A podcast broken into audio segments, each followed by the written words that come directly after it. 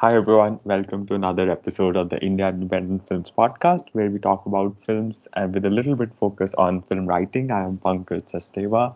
I write on my blog, Dichotomy of Irony, and also contribute to articles on IF website. I have with me Rahul Desai, a critic for the Film Companion and writer for other publications. Uh, we spoke last uh, a few days ago about uh, 90s films so we will continue a little bit on that today as well, and a little bit on the screenplay. Uh, but before I go there, Rahul, how has this week been? Mm. It's it's different this time because we've spoken within a week. So, uh, so I mean, the week has been pretty hectic. I had like four or five reviews. It was actually I was just telling someone yesterday that for at least for Hindi film critics, it's one of the worst weeks of the year because I think now before the World Cup, there are bunch like I think there's a like a, a, an avalanche of releases because I think during the World Cup, not everyone's confident uh, during the Cricket World Cup. So before 6th October, there are like some 10 or 12 titles coming out across um, web shows and films and streaming and everything. So yeah, this week was uh, was not good because there were like um, four films, including uh, four titles, including a Vishal Bhardwaj series, Charlie Chopra and the Mystery of Solang Valley. And uh, yeah, I found it really underwhelming. It's the first time I've, I've said that about anything that Vishal Bhardwaj has made because even his um, even films like Rangoon and all, I used to always find very interesting, even though you know you could see what where they went wrong. But uh, yeah, so it's the sort of week where even Vishal Bhardwaj can't rescue it. There are other films. There was like Na Ho Paega, which is co-written by Nitesh Tiwari and Ashwini Iyer um, I noticed that you like Bawal, so you might uh, you might just uh, this might just work for you. But again, it it was only co-written by Nitesh Tiwari. It's a new director, and uh, it's releasing on Hotstar, I think. And uh, I, I I mean, it it it has Ishwak Singh in it, and for me, Ishwak Singh. I don't. I know a lot of people love him. Uh, have loved him in Rocket Boys and in Paatal Lok, and you know he's a very interesting actor for a lot of people. But I still don't think he's I still think he's very one note and he has this very um, good boyish face that doesn't work in slightly edgier roles. And this edgier role is like he plays a very Ranbir Kapoorish character in this, like a Tamasha uh, era character in this film. So I don't think it worked for him. Uh, I think he was really bad in this film. So so yeah, and um, there was the Netflix show Choona, which released after a long delay, which which is which is not really worth talking about. And um, yeah, it's it's been a tough week, but I watched Saw 10, the new Hollywood like the horror franchise, basically the 10th installment. So I've grown up watching a lot of these Saw films and Final Destination films. Big fan of the horror franchise back in the 2000s, 2004 to six or seven, when the first few uh, installments came out. Um, so Saw 10 apparently is a direct sequel to the first film, which was 20 years ago. So I was very excited to watch it. I watched that. I quite liked it actually, even though it's like very difficult to sit through. I think one of the publicity stunts they're doing across the world is they're giving viewers vomit bags to go into the theater in case they feel like throwing up because there's a lot of gore in this and it's mm. it's torture porn at its worst. But uh, but uh, yeah, I mean for me it was also pretty nostalgic because it was the same actors had returned after 20 years, so it was. Uh, I quite liked it and um, and I enjoyed writing about it like I think yesterday. So so that was the only saving grace in the week for me. Of course, there's a very uh, uh, next few weeks are going to be very busy. So and I'm going to be traveling like uh, also half of October. So I have a lot to do before I go.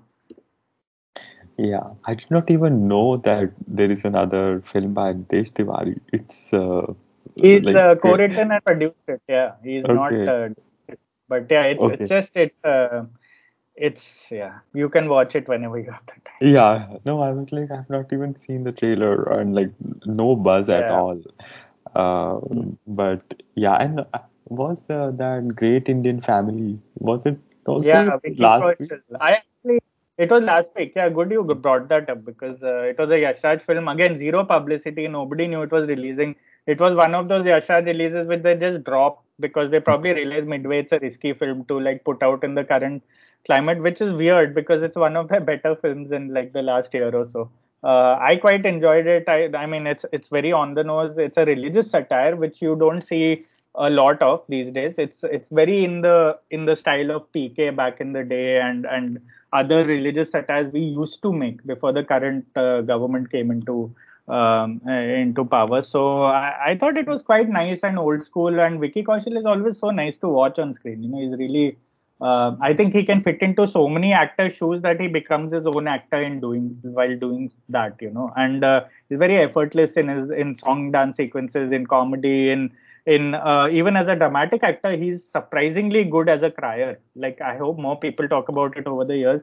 Also, he's become like after Uri, he's become really bulked up and like very conventionally good looking almost. But he but he isn't succumbing to that um, to that charm. You know, like the Varun Dhawan sort of charm or the the very rakish uh, mainstream hero charm. I think he still has a lot to offer even when he does substandard films you know like uh, but this film worked for me. Like it, it, probably came and disappeared in theaters. Nobody watched it. Whenever it comes on streaming it, it, reminded me of like 10 20 years ago back when we used to actually make very potent religious satires where we weren't shying away from from you know showing hindu characters in a muslim locality and showing this tension between both of them but also giving delivering this message of secularism. Now everything comes with a caveat. Uh, bollywood is scared. Uh, streaming the streamers are scared. Netflix amazon they all have caveats now and they don't encourage this kind of storytelling. So if if anyone has the chance do watch it Right, right. It reminds me of that Bhavna Talwar's film Dharam, which was Pankaj Kapoor. I don't know if you remember. It was came Yeah, yeah, yeah, 2008.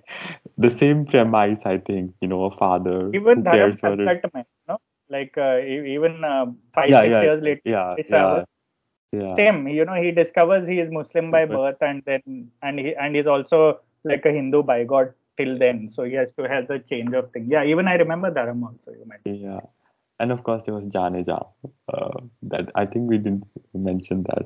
Jaane Jaan Oh, we didn't mention that. Yeah, Jaane Jaan was probably the biggest title of last week uh, because I feel like I've written about so much. Uh, Jaane Jaan feels like four or five weeks ago, Yeah. but uh, no, very interesting film because I've been noticing the kind of divisive reactions it has elicited online. And you know, there's one school of thought saying they have such such a great cast, Kareena Kapoor and two and and the two, you know, the sort of current best of the crop in terms of like streamers and the one some of the best actors of our generation. And Kareena Kapoor, I think it's a great match. Like Kareena is great. Uh, it's the cast works wonders. In fact, it, they work so well together as actors that you almost forget that the film itself is doesn't work. You know, as a thriller because Sujoy Ghosh has this has this uh, habit of getting really gimmicky, you know, because he thinks he's now this godfather of thrillers in Hindi cinema, and that doesn't always work. Even though like Badla did like uh, bo- great at the box office, I don't think it was a good film. Even though again Taapsee Pannu was you know not bad in it, Amitabh was there, but it, it just it always collapses in the last 10 or 15 minutes. So I see what he's trying to do in Jaane Jaan. I'm not going to spoil it for people. We also did a podcast about it, but uh, it's been like again, you know, he's very good at setting up thrillers. Like this is in Kalimpong, and it reminded me of how Kahani was set up. But um, but and again, this is based on Devotion of Suspect X. We've seen a bunch of adaptations over the years. Uh, but beyond the setup and the performances, it's very difficult to understand the twist at the end of the film or to even make peace with it. You know, because the twist is not just a twist; it then affects the influence of your own of the entire film. And he's tried to adapt the original story into something more um, something more sort of gimmicky almost. And you know almost challenging uh, the viewer saying if you've read um, the novel i'm going to blow your mind. I'm going to change the ending. So it doesn't really work on on that level. I see what he was trying to do but i think he overthinks a lot of these thrillers. It's a very bengali thing also. It's a cultural thing. Um, and i think the films think they are smarter than they are. They aren't. Uh, but at least he gets the basics right. You know, in, in these days, thrillers, small town whodunits can be very, uh, very predictable. And this isn't even a whodunit. You know, the murder happens in the first ten minutes, and it's about like a whodunit almost. Like they they spend the rest of the film trying to between cops and um, the murderer. So um, so yeah, it it was fairly middling for me. I wanted to like it till the last 20 minutes. I actually liked the film, but then it sort of goes kaput. Mm. I am watching it right now. I will finish it in a day. I think I, until now I'm really liking it because I think Kareena Yeah, is yeah. uh, very, uh, very interesting. um, Exactly. like Kareena. Okay, uh, let's come to our topic, uh, which is the 90s films. Again, I'll ask a bunch of films and actors Yeah. and you know what you think about them and what your memories are associated with them. So first, let me start with um, Sunny Deol. Uh, and you know there are just films like Ghayal and Damini. These were the 90s films. Yeah. Uh, and now this Gadar 2 has come in, which is not. I mean, uh, again, have you ever liked him as an actor? I mean, I'll be honest. In the '90s, he was probably my least favorite of the stars. Like, uh, I never really liked him as an actor. I think he was really limited, and he worked more as a star, as a very sort of throwback to the angry young man that Amitabh sort of brought into the 70s. And like, you only associate Sunny Deol with the volume of his voice for the longest time. And I think he made some very interesting choices in the 90s, though. Like as you mentioned, Ghayal and Ga- uh, Ghayal uh, and uh, uh, Damini and um, couple of courtroom you know sequences Yeah. that have stood the test of time there and he also um, of course he also did the you know films like border and a bunch of others that went on to become blockbusters and sort of really cemented his name in in the same bracket as say uh, say a bracket just under the khans you know like the others the best of the rest almost. Um, i mostly only associated him with you know the guy who got jealous after Darr. Like i i never like like i thought he was great for that film. I thought it was a very a very good casting by yash chopra um, very unusual to see Sunny Deol in that film. Of course, Shah Rukh stole the, you know, he stole the limelight with that. Uh, and we read about the controversies after that. They didn't speak for ages. Uh, Sunny was very upset that uh, he didn't get the credit for that film, and his, Shah Rukh stole the show. But uh, I mean, those are petty sort of star ego battles and all. I, I can understand why that happened in the 90s. But you know, for a for a for an actor who has sort of such limited capabilities, and given that he son of Dharmendra, he came with baggage also, and there was always that thing to break out under the shadow uh, of the shadow of your father. And I think you know, to his credit, he did that fairly early on. Like um, at some point, people stopped thinking of him as Dharmendra's son. Back then, nepotism was far more normalized than it is today. Now, if you see someone from the industry, you'll immediately cry nepotism. Back then, it was fairly normalized because that's how that's why Shah Rukh became so famous because he was one of the only outsiders. So uh, it was taken as par for the course, and I think Sunny Deol broke away from the Deol from the Dharmendra shadow very early on with the choices he made, with the angry sort of characters he played, with the anti-establishment rage that he represented in some of those films.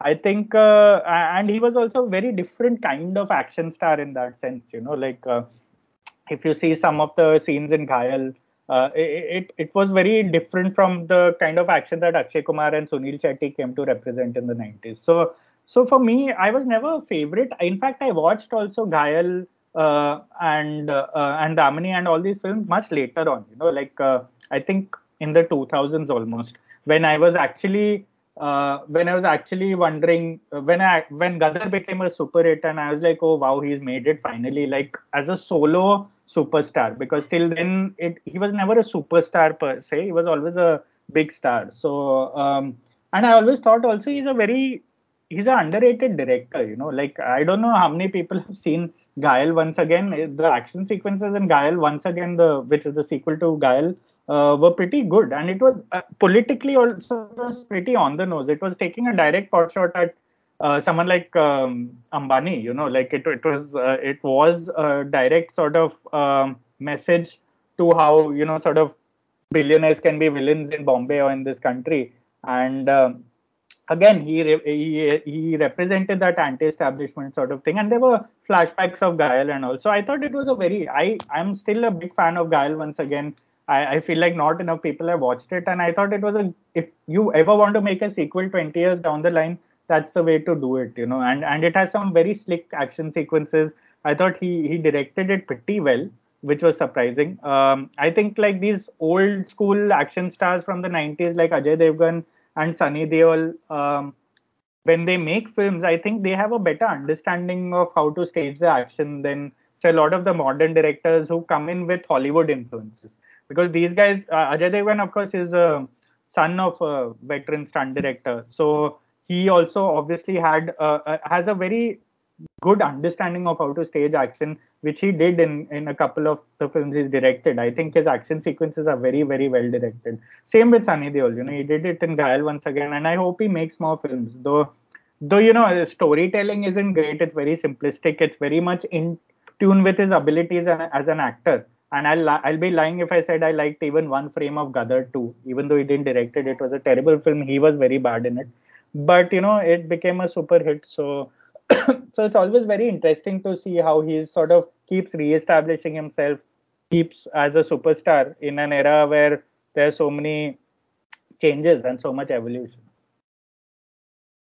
You know, it's interesting you got that point of how he never sort of became the son, but I see also Abhay Deol also did that.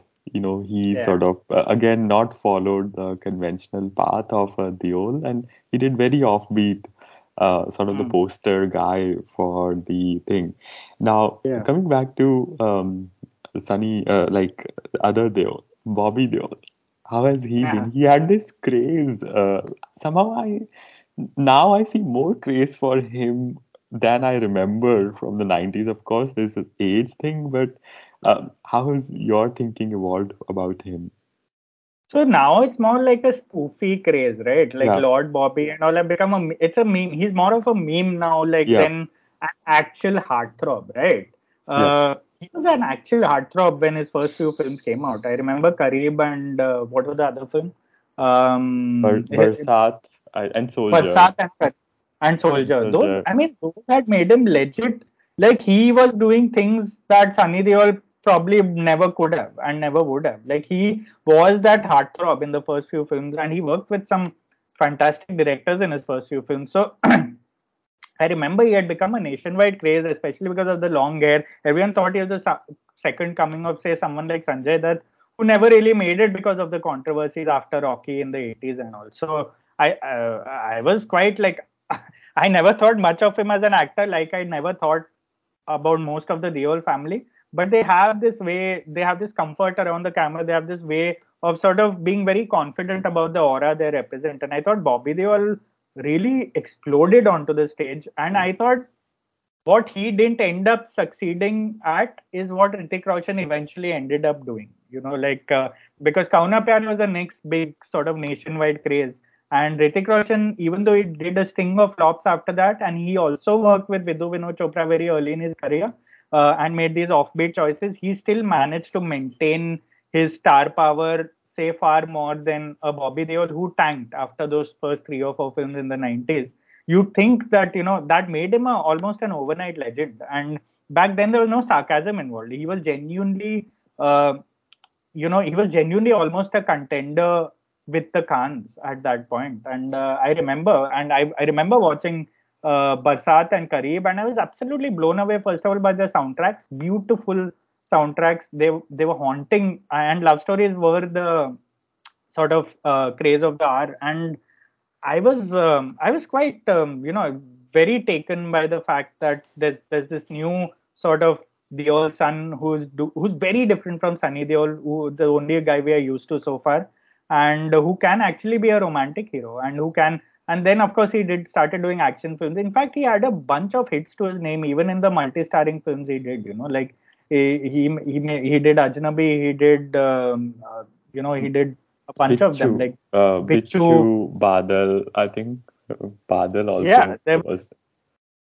Yeah so I mean these were all big names right? Like and uh, and even though you know he was probably had the least sort of talent in that sense I genuinely thought he would last the he mm. would hmm. last longer than he did. But in the 2000s, obviously, he absolutely almost disappeared um, in the late 2000s. And now it's very interesting to see him sort of come back. I mean, of course, his brother has come back in a very old school way, stubborn way, refusing to really adapt, and it's worked for him. But uh, Bobby Deol has become very interesting because he became more of a cult figure in the 2000 in the last decade because he he was a DJ for a while. The articles about him used to go viral. Interviews about him used to go viral. Everyone sort of felt bad for him after a while, and it, it was almost funny. But he's made some very interesting uh, acting choices in the last couple of years. You know, um, eh, whether it's Class of '83 or um, or Love Hostel. He was he was uh, I thought he was fantastic in Love Hostel. Great casting, of course, by Shankar Raman, but uh, but even to use Bobby Deol's that emotional inertia in in terms of a hitman is very difficult to do. And I'm actually I just saw his I just saw the Animal trailer yesterday, the Ranbir Kapoor mm. film. That is uh, that is something I'm Bobby Deol is something I'm more excited about than Ranbir Kapoor in that film, or even the controversial director of that film. So I'm I'm quite up for this third innings that Bobby Deol is in because I think he's figured out the way he's aging and this almost all of them have entered this uh, daddy era, so to say, with Shah Rukh Khan doing it and with with a bunch of uh, other older actors sort of embracing the way they've aged and uh, realizing that they can become that lusty older man almost uh, uh, and still be the you know very desirable figure. I think Bobby Deol also is playing into that uh, that meme that he became in the last 10 years and i think he's embracing that now with the roles he's doing and he's he's quite surprising yeah he was great in love hostel and i haven't yeah. seen that but there's this is streaming show also um, with prakash jha where he's a Baba. Oh, that is become uh, that uh, made him a superstar in the streaming space. Yeah, I forgot his name, Baba. Like he plays a fake yeah. godman or something. Uh, and that's what I I mean I heard about that show. Like it starts with F whatever. Um, but he's uh, he's very interesting An animal also of course yesterday yeah. it was like a very interesting girl okay now let's come to um, somebody else like Karishma Kapoor. First, I'll ask about from Dil To Pagal Hai, Nisha or Pooja, who was the better character? Or your um, your favorite? You can be anything. Like, just uh, what are your views about them? I mean, it's quite obvious. It was like modern versus old school in that whole thing, and and you could tell that you know Yash Chopra was very much himself rooting for Pooja in that film, even though Nisha is a very progressive character. I think she was the better character in the sense because we hadn't sort of seen uh, modern women be able to exert their agency the way they did. But also in the end, you could argue that, you know, the Shah Rukh Khan character was sort of a jerk. And it worked out because he's Shah Rukh Khan and, and, and sort of Nisha had to sacrifice her uh, sort of one-sided love for for a very old school love story because Rahul and Pooja were uh, Yash Chopra's idea of love. You know, it was still traditional. It was still this thing. So for me, like I was a I, I was always the biggest fan, like I mentioned last podcast of Madhuri Dixit and especially her character in Dil To. So I'm biased towards that. But I thought Nisha is a very interesting character in that because you normally see only guys th- act as third wheels who give up um, you know the love of their lives and i think karishma really came into the mainstream with that film like i think she won a national award for that and i think uh, she she really uh, arrested a lot of imaginations that were not entirely favorable towards her and except raja hindustani i don't think she had stood out as a solo heroine till then you know or as a or as a good actor till then because she was always opposite the govindas and opposite the uh, the other the other sort of male superstars of the era. And I think it was only those two years where Raja Hindustani and Dil To Pagal came where people realized that wow she can be much more. And um, and and I think um, it was a very interesting era for actresses back then. And because to see the Urmilas and the Madhuris and the Sridevis and the uh, and Ravinas and then Karishma, who's probably the most unorthodox looking of the most, uh, I I didn't expect her to become the star that she did by the end of that decade. She was right up there with with the others. Um, but uh, it took me a while to warm up to her also. Of course, when Kareena Kapoor herself then hit the hit the scene, I realized that you know Karishma was far more limited than she was. She was almost like the Rahul Dravid, and you know Kareena was like this superstar. As soon as she came, she had that aura, like a Tendulkar sort of thing. So I, I feel like Karishma laid the ground very well as an older sister and as as an actress who went through the grind in the 90s for Karina to learn from it and sort of breeze her way through her first five or six years because Kareena immediately become the ne- became the next big thing. But it took Karishma grind and no matter who, whether she came from the Kapoor family or whether she was the daughter uh, of a big couple, but uh, it, it, didn't matter. She had to go through the grind. It took her a while to establish herself, and I admire that. I admire career trajectory more than her talent. You know, I, and I and I never thought much of her as an actress um, until that those last few years in the decade. You know, even I was.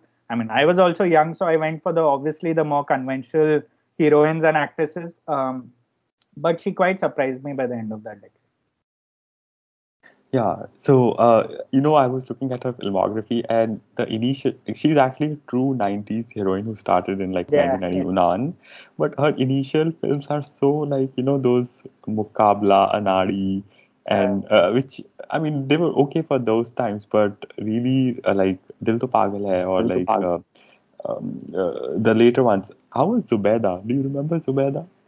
Oh yeah, that is And when you know Fiz, we started seeing yeah. the Fiza and Zubeda Mhm. is when we started like early 2000s. We started seeing the solo, um, uh, solo actors vehicles, which we hadn't seen for ever almost. Like before Vidya, you know, it was like Karishma doing it, and of course Vidya did it with far more commercial success and she with better balance. But those choices, Zubeda and Fiza, were um, were right up there because you know you could almost see that it was a reaction to a 90s filmography, which which is what you mentioned. It was very forgettable in a sense. She was still the heroine, opposite heroes for the longest time, and you could almost see her explode, saying, "I want to prove myself as." A performer as an artist and I have it in me. And she did prove with those films. She was terrific in those two films. I still remember in Zubeda very much, and I very much liked both of those films for that matter. And and uh, it was almost parallel cinema in a way.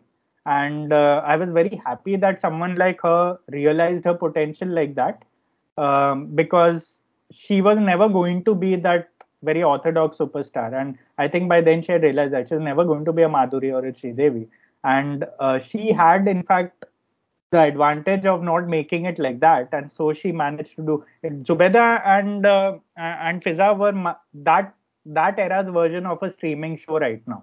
You know it was as parallel as well. Like Sushmita what she did right now what she's doing right now because they weren't as successful in the 90s I think they m- managed to go with less baggage into those films and surprise everyone and do a very good job and that's when she established herself as a proper artist. I don't think anyone doubted her after that. And uh, you know irrespective of how those films did commercially i don't care because those two films really stand the test of time.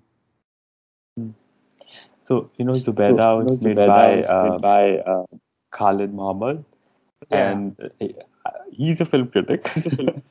and he has a very peculiar style of writing. So it used to take me a little bit of time. He used to write for Hindustan Times, and uh, it just took me a lot of time to understand some of his reviews uh, because I've been reading him. Have you read him by any chance? yeah Do i used to remember read him? him uh, quite a lot like him and mayank shekhar in the newspapers i used to yeah, read quite a lot and khalid mohammed used to be like this very um, almost yeah, Shakespearean in his yeah, takedowns of like so many films and shameless, no filters, nothing. Yeah. And I used to enjoy that. Like it was very yeah. enjoyable. Yeah, he's this very wacky sense of writing, and um, yeah, I think he's only made uh, I think Zubeda only. I don't know, and it's based on his mother's uh, real Yeah. story. But yeah, okay. Is Raja Hindustani a good film? Um, I think, and I came around to this later, because, but I think it is a good film. Like it's Hmm. it's not. Uh, I, I when I watched it, I was not a fan. You know, I didn't like it at all. Um, and I know it became famous because of that famous kiss and all. But uh, I I do realize that it it was sort of a version of the comedies that were being made up till then, the David Dhawanis comedies, like a sort of hero number one and a coolie number ones, where there was an obvious class, you know, ri- uh, rich girl, poor boy sort of thing. But it was a dramatic version of that, is how I looked at it back then. And I was like, ah, this isn't as fun to watch as, say, the David Dhawan films. And uh, even though Karishma was, you know, you have to admit it now, she was quite. Uh, she was quite stunning uh, in her role as a this and it was something she could have almost done early on like she was always the heroine's best friend like so well uh, epitomized in andaz apna apna right like she was the assistant eventually in that even though they exchange identities and and all in that but uh, i think um, i think Raja Hindustani in hindsight is I mean, it's a film I enjoyed over time. I liked over time. I don't know if it's a good film, but uh, it is one of the important 90s films. Like, you cannot go through the 90s without talking about that. Hmm. And uh, uh, now coming to another namesake, uh, Rahul Roy.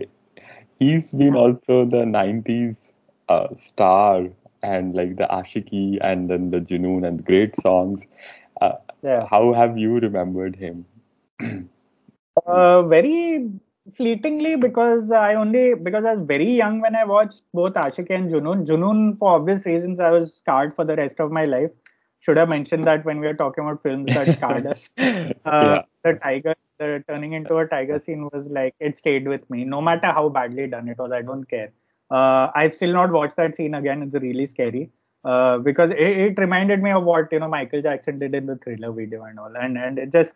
But that is all I associate with Rahul Roy with, you know, like those two films. I didn't uh, bother after that because then you know we got sort of caught up in the whirlwind of the Khans and the Kumars and the uh, and all these uh, wonderful like new generation actors I was never very invested in Rahul Roy's career after that film. You know, like I, I didn't even know where he disappeared till I saw him in Bigg Boss, you know, and then winning the whole thing. So, um, and you know, I always thought he would sort of make it because he had that very early on, he had that middle parting sort of uh, heartthrob hairstyle that a lot of people like Leonardo DiCaprio had in Titanic later. And um, he had that chocolate boy thing about him and with those edgy choices that he did I don't know where he disappeared after that, but I, I was not very sad or a big fan of him when uh, he, even when he did that. So I didn't really notice that he was missing through the 90s. Uh, do you remember Bandit Queen? I do, I do. Hmm. How was that film? it was like so i've it's more defined my perception is more defined by the rewatches over the years because it has really become one of the most important sort of um, Hindi films we've seen, um, especially because Shekhar Kapoor back then was Shekhar Kapoor. Uh, there was nobody else like him. Those three or four films, uh, you know, between Masoom, Mr. India, Bandit Queen, I don't think anyone I don't think you'll have like other than say the Vidhu Vinod Chopra and all those. That was the batch that really changed the landscape of uh, Hindi cinema. And Bandit Queen, as a child, when I watched it, I was like, okay, this isn't the sort of film a child should be watching. I think I think I'm going to let it go. I didn't know a lot of faces then. I didn't know who the actors were. Nothing. But of course, then you know, in the 2000 when I watched it again a bunch of times, once in film school when we were showed it obviously as a study of filmmaking uh, and screenplay uh, i grew to really appreciate it. And i and i very much um, and i very much appreciate that era of four or five years where these kind of films were being made left right and center you know? Like they were even Mira Nair had hit um, hit a stride then. She had just sort of landed on the scene. So i was uh, I was quite taken by it. And much later did I realize, you know, Manoj Bajpayee had a sort of role in that and uh, I'm big fan of uh, I was a big fan of um, was it Nirmal Pandey uh, who later on became obviously he later on became a a, a villain in mainstream mm. Bollywood and you know very kitschy villain in One Two Ka Four and a bunch of other films. But uh, that batch uh, that that we see in Bandit Queen, uh, whether actors or filmmakers or it, it was a once in a generation batch and I, I think we've learned to sort of recognize that after a couple of decades. Mm. And how was Akele Hum Akele Tum? I still swear by that film. I know it's like a, I know it's plagiarized and I know it's a ripoff. Um, it's one of the first films that made me cry like uh, in the 90s as a child also because as a child you know you want to see fun films and you don't really crying isn't an emotion you associate with like watching films as a kid it's something that as an adult you grow to uh, appreciate as a reaction. But uh, Akele Hum Akele Tum really scarred me in a very different sense because um, it was first of all very risky topic because like a couple like a um, sort of literally a heroine under the hero heroine story and under this very conventional orthodox you're telling a divorce story, a marriage story, which is very difficult to do back in the 90s with two big stars of that decade. Like Manisha Koirala was one of my favorites from that decade, and Aamir Khan had already established himself by then. Um, it really like for me that par- it was a parent story in my head because I was a child myself, and um, you know, as someone who's grown up in a household with a sort of fairly dysfunctional marriage because my parents eventually went to separate went on to separate and they too had a love marriage and they too had a very volatile sort of uh, first 10 or 15 years when i was a child. Um, i remember a lot of those fights. So akele hum akele tum spoke directly to me in that sense and i just the prospect of having to watch your parents get divorced on that and the mother became becoming a big and even you know a parallel film going on where the, the, the wife is becoming a big sort of star and uh, the husband is struggling as a musician uh, till the end. I thought um, some of the scenes have haunted me and still stayed with me. It was it came from a very personal space for me. Um, I think um, I still I still don't have the courage to rewatch that film a bunch of times. So I think I've just seen scenes from it, um, nothing else. And then uh, you know uh, there was of course Border. Um, how yeah. was Border and it, how was how is JP Dutta's other films? Have you liked any of his films? No, no, I haven't uh, liked any of his films. But uh, Border was a nationwide sensation, right? Like I got swept away like everyone else did, like back then. Uh, it was one of those films. Like, of course, we know later on that Trial by Fire, this Netflix series that came this year. You know, so many people I remember that incident in Delhi when the fire yeah. happened, and everyone had gone to watch Border, and which was which added to its um, to its myth. Um, and Border had already become a big deal by then. And I remember I myself was in Delhi then. I was visiting relatives. I think I was on vacation or something, and my mother's side of the family lived in Delhi. I used to enjoy those visits, and Border was playing in theaters then, and uh, and I was very much swept away in that thing. I went twice, I think, to watch it once with relatives, once with friends. Uh, and uh, I very much enjoyed it when I was a kid. Like I didn't know like better then, and patriotism and anti-Pakistan, fun and games, and it was it was one of the first truly uh, like big war films we had seen in my generations and in my generation, and and we had seen like this star cast where a lot of these actors would go on to become uh, to become you know big in their own right and we hadn't seen a except the Barjatya films. I don't seen I think we had seen a star cast in say an action film and a war film like that. And I think it was a big deal then. And I hadn't heard of JP Dutta for that either. And the music became the soundtrack became a big thing because I remember my uh, one of biggest memories of Border is for the next one or two years. After that, every singing competition in school was mm. won by someone who sang Sandese Aate. Right. And uh, there that singer was in my class like he was in my part of my batch and he was a very good singer. He had a lovely voice. I think his name was rohan. And uh, every time it was just about him singing Sandese Aate and how well he would sing it and there's no competition to that because it was the emotion as- associated with the song as well as the way he sung it. And for the next two or three years a lot of the border songs were sung in our singing contests in school. And i remember sit- sitting in the auditorium and feeling goosebumps every time i heard that song and uh, thinking of rewatching the movie on cable if it ever comes. But you know, in the long run, I haven't really watched Border on a whole again. It's really aged badly. It's tacky.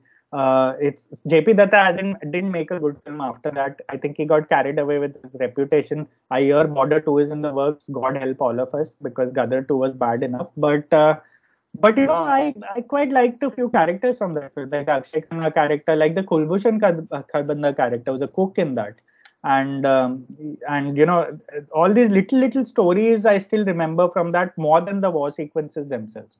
You know, even uh, Jackie Shroff as this Air Force commander, um, it, it's just part of your childhood weakness. You know, it's it's something you will never forget for better or worse. Yeah, even I just remember Akshay Khanna and his mother's story, yeah. like, uh, and that Pooja Bhatt, a little bit of hers. Yeah. But the war sequences, you know, uh, they, yeah, like, they, uh, but it's these stories that I remember. Uh, uh, do you have you watched Umrao Jaan? I haven't seen Umrao Jaan, like JP Dutta's. I want to watch no, it. I, I was thinking. I didn't have the courage to. Yeah. Okay. Uh, all right. And you know, now there was Amitabh Bachchan who started his decline in the 90s before Kaun Banega Crorepati came in, but you know there were some good films that he did, like good in the sense like still better than some of the Mrityu Dand and Mrityu Datta, whatever. Mhm. Sorry, not Mrityu Dand. But there was Agnipath and Hum, uh, and then uh, Khuda Gawah. Were any Yeah. of these films you liked? Uh, hum, Hum or uh, Khuda Gawah? Agnipath we have spoken about, I think. So we, I mean, we'll talk about. Uh, obviously, it was the early '90s when he still did these films. You know, Hum Yeah. and I think he was still then at an age where he could pull that off and like still be the Amitabh Bachchan we knew in like in a very fading sense. Agnipath is one of my favorites. I still maintain like for me my favorite Godfather version of Bollywood. Uh, but um, you know before the Mrityu Datta and the Lal Badshah nonsense that came later, uh, it, it really was this was the last dying spark of the Amitabh Bachchan that became a superstar in the 70s and uh, you know and in the 80s. So yeah, I think these films like Hum and all, where he was, if you look at it, he was already playing the older character in them. He was playing the older brother, the patriarch of the family, uh, and it and it was of course like a sort of union of like South and Bollywood. Rajnikant and Amitabh in one film was a big deal for I think uh, a lot of us in the 90s because we hadn't seen a lot of Rajnikant being Bollywood fans, and it was for us the first experience of it. Govinda and that. So um, I liked Hum. I liked Hum very much. I watched it a bunch of times and uh, I loved Agnipath. So for me, but it was still when I was watching these films, I was always under very consciously thinking, ah, this is my dad's favorite hero. Um, this is my dad's generation films, and my generation is taking over now. Like the Shahrukh Khan has just come, Aamir Khan has just come. Uh, it's so this, I and I. So when we used to watch the Shahrukh Khan, Aamir Khan films, I used to tell my dad, see, look, these are our young sort of hero. These are the people I love. And then when we used to watch Agnipath it- he used to be like, you know, look, this is the guy I grew up idolizing. Um, and his favorite was Rajesh Khanna, not even Amitabh Bachchan. So you can imagine um, how it used to be almost a contest in the same household between two generations. And I used to quite appreciate Amitabh Bachchan not from more from an acting perspective because I never related to him as a superstar because I was never born then. So I didn't know how big he was when I watched Agnipath and Hum um, and Khuda Gawah. And I think one of my first memories also watching a Hindi film was Sh- uh, even though it was I think the late 80s. Uh, for me, uh, that was what a homegrown superhero was um, for the longest time. And I because we didn't have superhero films, and it was only Superman in the West and Batman. So um, for me, that vigilante sort of thing was the same as the superhero genre. So for me, he always stood out as a very imposing actor with that great voice. He was never a superstar. So the 90s, I watched the decline and I thought, you know, what was the big deal about him? My dad used to go crazy about him, and I think a lot of us had given up on him till Kaun Banega Crorepati and Mohabbatein came, you know, in the same, almost the same year. And that was, and you know, it was shocking to learn that he was only 57 or 58 when he did Mohabbatein and Shah Rukh Khan is right now 58 and he's doing Jawan. That says so much about how uh, mainstream Hindi cinema has changed in the last 20 years and how he'd have to do the grandfather and the old father roles at that age and our Khans right now are still playing action stars. And I think that's what Amitabh tried to do in the 90s. He still tried Yeah. to stay relevant uh, in that very, in the very, that no man's land between 40s and 50s where actors couldn't be heroes anymore. They couldn't be fathers either. So they didn't know what to do. Uh, I think a lot of directors cast him badly, though I still maintain that I quite like Sooryavansham, even though it became a Setmax uh, favorite. Um for me, that double role was I, I really enjoyed watching it. I loved Kader Khan and Anupam Kher in that film as well. Two of my favorite sort of uh, character actors in the 90s. Uh, they did so many good comedies together, and I thought they complemented each other very well in Sooryavansham also. Uh, but yeah, you know, apart from this odd spark here and there, uh, I, I really only then I was very happy that Amitabh made that comeback as also a superstar because him and Shah Rukh Khan were starting to be cast in the same films, then Hrithik Roshan in the same film. So it was three generations then. It had become uh, it, it had become a big deal for a lot of us youngsters. Uh, then because it would bring three generations of audiences to the theaters, which all generations pointing at the screen and saying, "Look, that's my superstar." So that was a big deal. Right. Now, is Sanjay Kapoor also going through a renaissance of some sort? and what are your memories of his 90s films? And now, of course, he's been in Lust Stories, Made in Heaven, all those sort of things. It's so it's so similar to you know how Bobby Bobby Deol. right? Like Sanjay Kapoor is again, you know, comes from famous family, brother of a very famous uh, star of the late 80s and 90s. Um, again, you know, his first two films were super hits, you know, and he acted with Madhuri and uh, you again everyone expected to him to take off. He never did as a solo hero even though his first two films were as a solo hero. Um, i think uh, it was i don't know if it was a curse of being the brother or the son of a more famous person or being sort of or maybe being the brother of the more famous superstar or the actor because all these Sunny Deol and Anil Kapoor and all came up in the late 80s and these came up in the 90s as these romantic heroes and tried to compete directly, I think, with Shah Rukh Khan. And I think that may not have worked in the long run. I don't think the audiences wanted that either. So until Hrithik Roshan came in Kaho Naa Pyare, and not he wasn't exactly a romantic hero there either. He was more was more of an action thriller too. And Hrithik Roshan never, if you think about it, he never made it as a romantic hero. Even after that, he made made a bunch of bad films after that. So I think Sanjay Kapoor was victim to that same 90s syndrome. Uh, I I mean I enjoyed watching those first two films, uh, but and the soundtracks again they all have so much in common.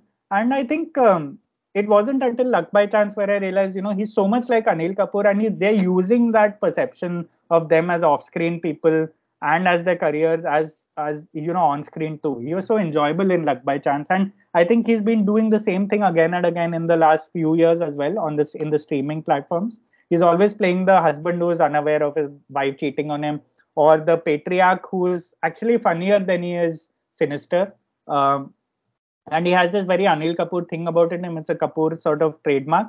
And i think he's used it quite well you know. He's used that meme uh, our meme very meme perception of him also the way bobby deol has but I think the Sanjay Kapoor is a little smarter about it. He's used it well. You know, even the way he came in Made in Heaven 2 uh, recently is very much like how he appeared in the first Lust Stories.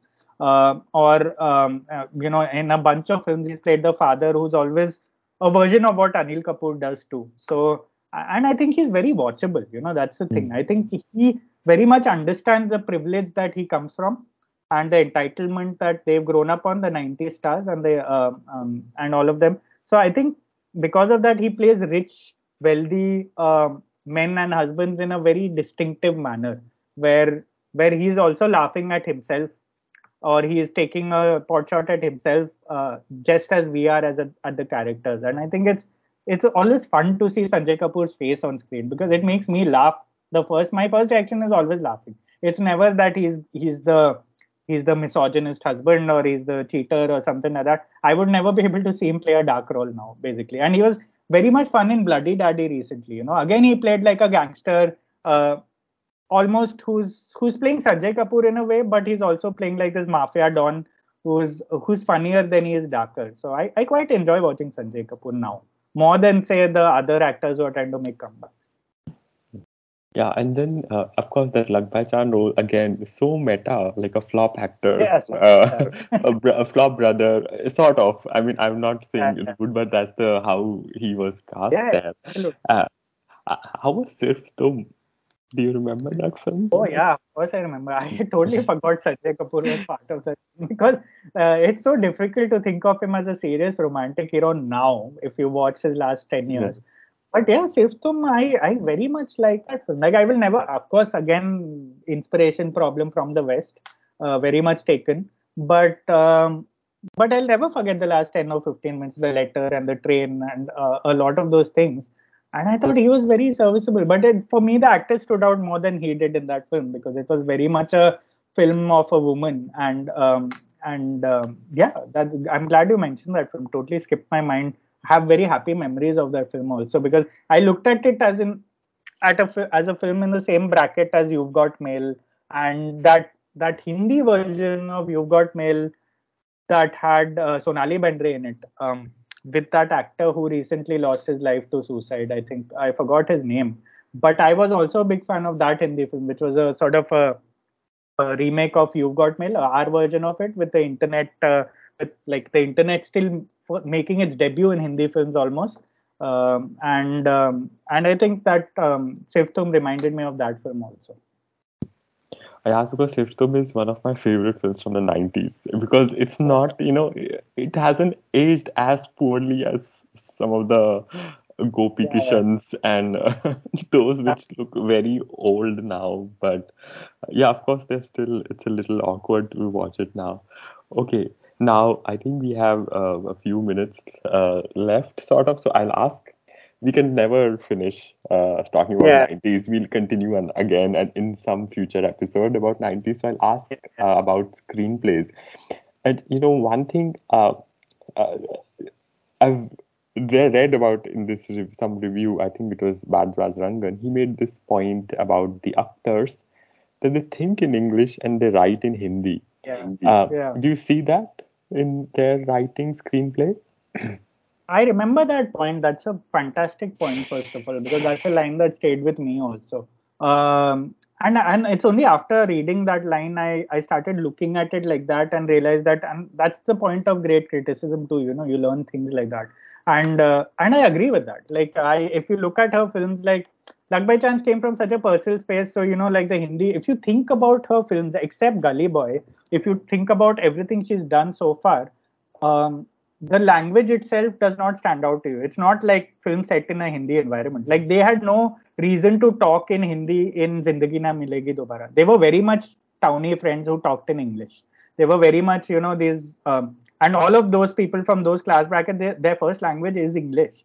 And Hindi is not their first language. So when I heard like Hrithik and Farhan talking in Hindi, it didn't seem as organic.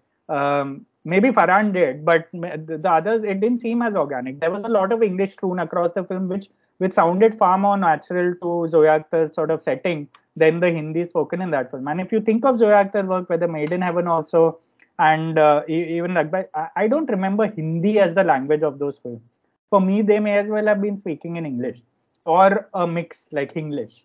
Um, and I think that English is something uh, she gets very well. Uh, I, don't think it's a drawback like that. She thinks in English, and you know what? Uh, eventually, I think she's learned to figure that out because there's a lot of English even in Made in Heaven. If you look at the writing, the first season especially, it's uh, it's almost like 40% of English and 60% of Hindi or Urdu or whatever it is. Um, but um, and that's why I look at Gully Boy as such a great film, such an outlier in a filmography because uh, that was entirely in a Hindi sort of belt in a way. And it was entirely Hindi speaking characters except the Kalki character who again spoke a lot of English there. And you could sense that was struggling to speak in Hindi which was part of the film also. So so yeah I think Zoya Akhtar owned that identity over time. And I think uh, coming from filmmakers who've grown up in Juhu and Bandra it's always the case. And I think it's the same with Karan Johar as well. If you look at Rocky or Rani um, it's a lot of uh, English humor uh, with great Hindi dialogue writing, and uh, and the cross cultural sort of misunderstandings, the humors, the the comedy used in it is very much comes from an English speaking space. Um, and it comes very much from you know english memes from twitter from if you if you spend one or two nights with people who've grown up in bandra and town you will learn that the humor is very much like the rocky and rani humor except it's in english um, and Hindi is not always their first language. Of course, Karan Johar comes from a Punjabi family, so his grasp of Hindi is better than say um, say the other um, sort of directors from that generation. So I think uh, that's that's a very good observation, and I think over time it served our uh, the way we look at Zoya Akhtar's filmography also. Do you think that's one of the reasons, you know, some of these um, action films or like, you know, these films which are about these audiences who don't feel represented now? Uh, for example, uh, like a not a small town film, but let's say even a Gadar or like this Kabir Singh types. Is there Hmm. some something missing for that is these other people like to watch, which is like no moral science or no Hindi English thinking? I don't know if I'm making sense, but I hope you got the gist what I'm trying to ask. Uh, no, just like uh, ask again, like the gist. Okay, so uh, Uh, what I'm trying to ask is, you know, these guys think in English and write in Hindi, so their thinking Okay. is very much um, Yeah. modern, but yeah, yeah. the audiences hasn't perhaps progressed as fast Hmm. with these people. So Yeah, they uh, there is a conflict, and some of these other films, which a film like you know Kabir Singh Hmm. comes in, that sort of gives voice to this unheard. I would not say voice, but you. What I'm trying to say, like some representation that you know somebody's thinking like us. Is that the case? Do you feel so? Oh, understood. That you know that's where the term multiplex sort of films came from. Also, I feel like this is what they mean by multiplex films, where they're thinking in English and writing in Hindi. Um, and I think that interesting point you make about the relationship between language or thinking and uh, and morality or uh, values right? Mm. like and that's uh, something that's that's a good point which emerges in something like made in heaven season 2 you know? The reason so many people got annoyed with that is exactly this elitism that people associate with multiplex films or multiplex thinking. Sure it's progressive thinking and sure they are modern values and sure they have the gift of education and uh, you know online sort of vibes uh, that they are so online all the time that they know what is politically correct, what is right, what is wrong, what to say, what not to say. And I think that influences you to an extent where you start to become a little too condescending and preachy, which we saw in Made, Made in Heaven 2, where, see, we've seen Hindi films do that for the longest time. Akshay Kumar films is like monologue after monologue and telling us what to think, how to think. But that still is telling a lot of Hindi speaking people, Hindi speaking belts, uh, they're speaking in their language. Here you're basically giving pro- very progressive sort of almost woke values in in hindi language but you're actually thinking in english. So that is a good point actually. That's a good mm-hmm. question because i think it's something to think about as well because uh, that relationship between language or linguistics of hindu cinema hindi cinema and values is a it's very much part of the conflict we go through these days especially with streaming uh, releases and all. So I think, uh, yeah, I think, yeah, you, you have yeah, a point. Yeah, yeah. Okay. Now you did a podcast with the, um, uh, you know, Kohra writers, and uh, you mentioned one point uh, uh, there that the subtext thing. of course, the podcast is also there. what hmm. else did you think, like was not as intuitive to you? To you during the podcast, or did you learn something out of that thing? I mean, I learned the one thing I learned from that was that um, I think our job as film people and film writers and reviewers and critics, um, I think we take a show or a good show or a good film at face value in a sense that we immediately look for things in it and realize, okay, this is meta, this is great, this is what they were trying to say. Um, this came across and oh wow the design is such that there are layers beneath it. But i don't think good writers like the Kohra uh, writers i talk to i don't think they think so systematically when they write the shows. It comes from a space of wanting to discover and explore an environment. And what happens eventually is their subconscious sort of the storytelling that comes out eventually is not as designed and as systematic as and when it is designed it's dishonest. And we can tell that okay this is what they were trying to do and try to trick the audience and try to manipulate us into thinking this. But with something like Kohra the messages and the uh, the patriarchy that we see in that series and how uh, sort of they've dealt with the punjab we see in the series is very lived in and organic. So whatever we we deciphered at the end of the series that this is what they were trying to say is actually not something they set out to say. It just came across very organically in their writing because they were true to their voices, true to their um, their investigation of Punjab, their inve- investigation of modern uh, of how modern families work and how relationships work. And I think this whole thing where I, I think one of my longest reviews was of Kohra because I was fascinated by the amount of things they were able to get across and how many things they were able to address in one show uh, and how many layers there were but i don't think they wrote it like that it just came and that's the triumph of a show like that i think they were confident in their ability to maybe uh, let the audience think for themselves and figure out uh, the threads and the the themes uh, afterwards. And what we figure out is us telling them that this is probably what you were thinking. And I was quite surprised that they were like, you know, actually that's true. We didn't think of it when we were writing it, but this is true. And that's not good criticism or good writing or good, you know, whatever. Like uh, uh, it, it's us, it's them basically succeeding more than we did at getting across things they probably had at the back of their mind, but they didn't know that they were getting across. So I think that's something I learned very much from talking to the writers of Kohra. Because the themes in itself we can discuss forever. You know, we can. Uh, we can love we love subtext right as as people who read films but that subtext isn't always um, isn't always deliberate by the writers. They trust that the subtext will come out whenever it does if they stick to the basics. And that's what the Kohrra writers did. Yeah. you know the funny thing about Kohrra was also I was watching I watched Kohrra and Kathal at the same time for oh, same yeah. time. And then there was this one scene about uh, women police inspectors needing to go to the loo and both of them had it. And it was such a big coincidence like you know how did these two disparate sort of films or shows had the same scene? And of course you know i was wondering how did they think of it but uh, you know like comes naturally i guess you know. Um yeah, and yeah this was just a trivia i was sharing. Okay now my other question is like uh, you know panchayat has been uh, said a lot about it. So so like um, my question here is like can a screenplay like you know panchayat or something like that can it be taught? My favorite question. Can writing be taught? So can screenplay writing be taught? I i don't think screenplay writing can be over taught like sure you can learn the basics of screenplay writing and i'm sure there is much to learn in that.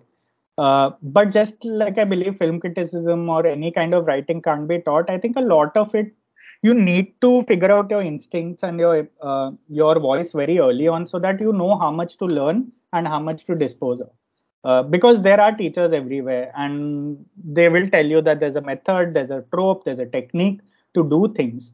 And in long form storytelling especially you know you want like but i feel like i'm still a big believer of instinct and voice like uh, letting something natural uh, uh, you know overwhelm something that can be taught or technical. I'm not a big fan of technicalities. Um, and uh, panchayat is also a good example you know like you you think it go in a certain direction in the second season but it keeps challenging your notion of where it's going. And they are being also like they are being sort of progressive in their own way they are being entertaining in their own way but they're also going according to some kind of instinct you know they are they aren't sticking to the rules per se. And uh, and yeah they will there will be um, i mean you have to learn the basics of writing everywhere or learn especially a technical craft like screenplay writing. But at some point you need to learn to let go and sort of go with your own instinct because writers room exists for a reason. That's where you learn and collaborate on writing. And it is a collaborative process. You can't do everything alone. Like uh, recently what Choona netflix show which is releasing today only and the same creator is the writer and the director. It's one person who's written an eight episode show one hour long episodes. Uh, it's a politicalized it's a comedy it's a bunch of things. Um, and it's a mess. You can tell that the writer needed a writer's room some help some co-writer something and i'm not saying too many cooks spoil the broth or anything but sometimes i think your learning process is in those writers rooms is in the organization of your thoughts and the screenplay. And that organization is something that doesn't need to be taught. You as a person need to organize your uh, your sort of rhythm and thoughts of a screenplay. So i think uh, i think yeah it's the same answer for all kinds of writing. And now, sort of my last question: Who are your contenders for good screenplay till year to date? Like anything, any films or shows? So, Hindi specifically, but yeah, English can be. English, let's not get into. I think yeah. Hindi would be a good sort of there. It's mostly the shows, honestly. Like because the film we we haven't had standouts. We've had some blockbuster films, but let's be honest, they weren't great writing or anything. Um, I I mean, Kohrra for me is right at the top in terms of screenplay writing. Like it's, it's it taught me so much, and it also, you know, it, I I would love to watch it at some point again later on. Uh, I thought Trial by Fire was very well written, very well narrated, uh, very different way to tell uh, a very famous story. And um, if you have to give a biographical portrait of something, that's probably the way to do it. And fantastic performances in both those shows. So screenplay is almost an extension of those performances. So uh, I, I feel like those two shows were right up there for me in terms of writing. And uh, I quite enjoyed Dahaad also. Like, um, and you know, even though it's far more crowd pleasing than the other shows, I think uh, Dahaad and School of Lies are again two shows that can be studied for screenplay writing or can be sort of looked at and learned from in terms of writing in terms of structuring your long form narratives and not giving too much away and not being too gimmicky at the same time. Um, I, you know, I, I, I normally Hansal Mehta would be on a list like this with you know something like Scoop or some, but I don't think Scoop is at that level as these these shows I mentioned. Um, in, terms of films, its pickings are very slim. I don't think one any single film sort of stood out in that sense in terms of screenplay writing. But shows, I always maintain this is like a golden era, and like sure there are very some very bad shows most of the time, but the good ones are really good. Like um, I, I, think uh, it needs to be like we look back on the these few years and realize that long form storytelling was truly born in Hindi, at least in Hindi cinema uh, now. Um, you know, I'm having a look at the films I've reviewed in the last seven or eight months, and really, you know, apart from the obvious hits, um, there's nothing really that stands out. Like, and that's that's the thing about feature storytelling now. It's a, like Goldfish I watched, and even though it was technically not a commercial release, I thought it was very well written. The, the acting could have threatened to like hijack the screenplay, but if you want to tell a dementia story, um, I thought it was quite well written. Uh, apart from that, no, I don't have anything in feature films. Mm, got it.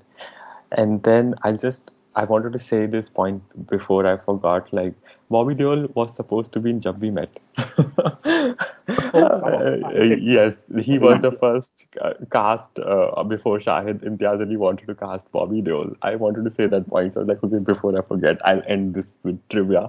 I wonder I, how that film would have turned out. I know it would have been like the role has become so iconic that yeah. it's hard to imagine somebody, but it would still have been interesting to see how that would have turned out. Sure. You know, yeah, yeah. Uh, but yeah. Anyway, okay, Rahul. Again, a very nice uh, nostalgia trip today. So um, uh, hopefully we will be back in a few weeks. So have a thanks everybody for listening and hope you enjoy your travels. We'll be back soon. Okay, thanks everyone.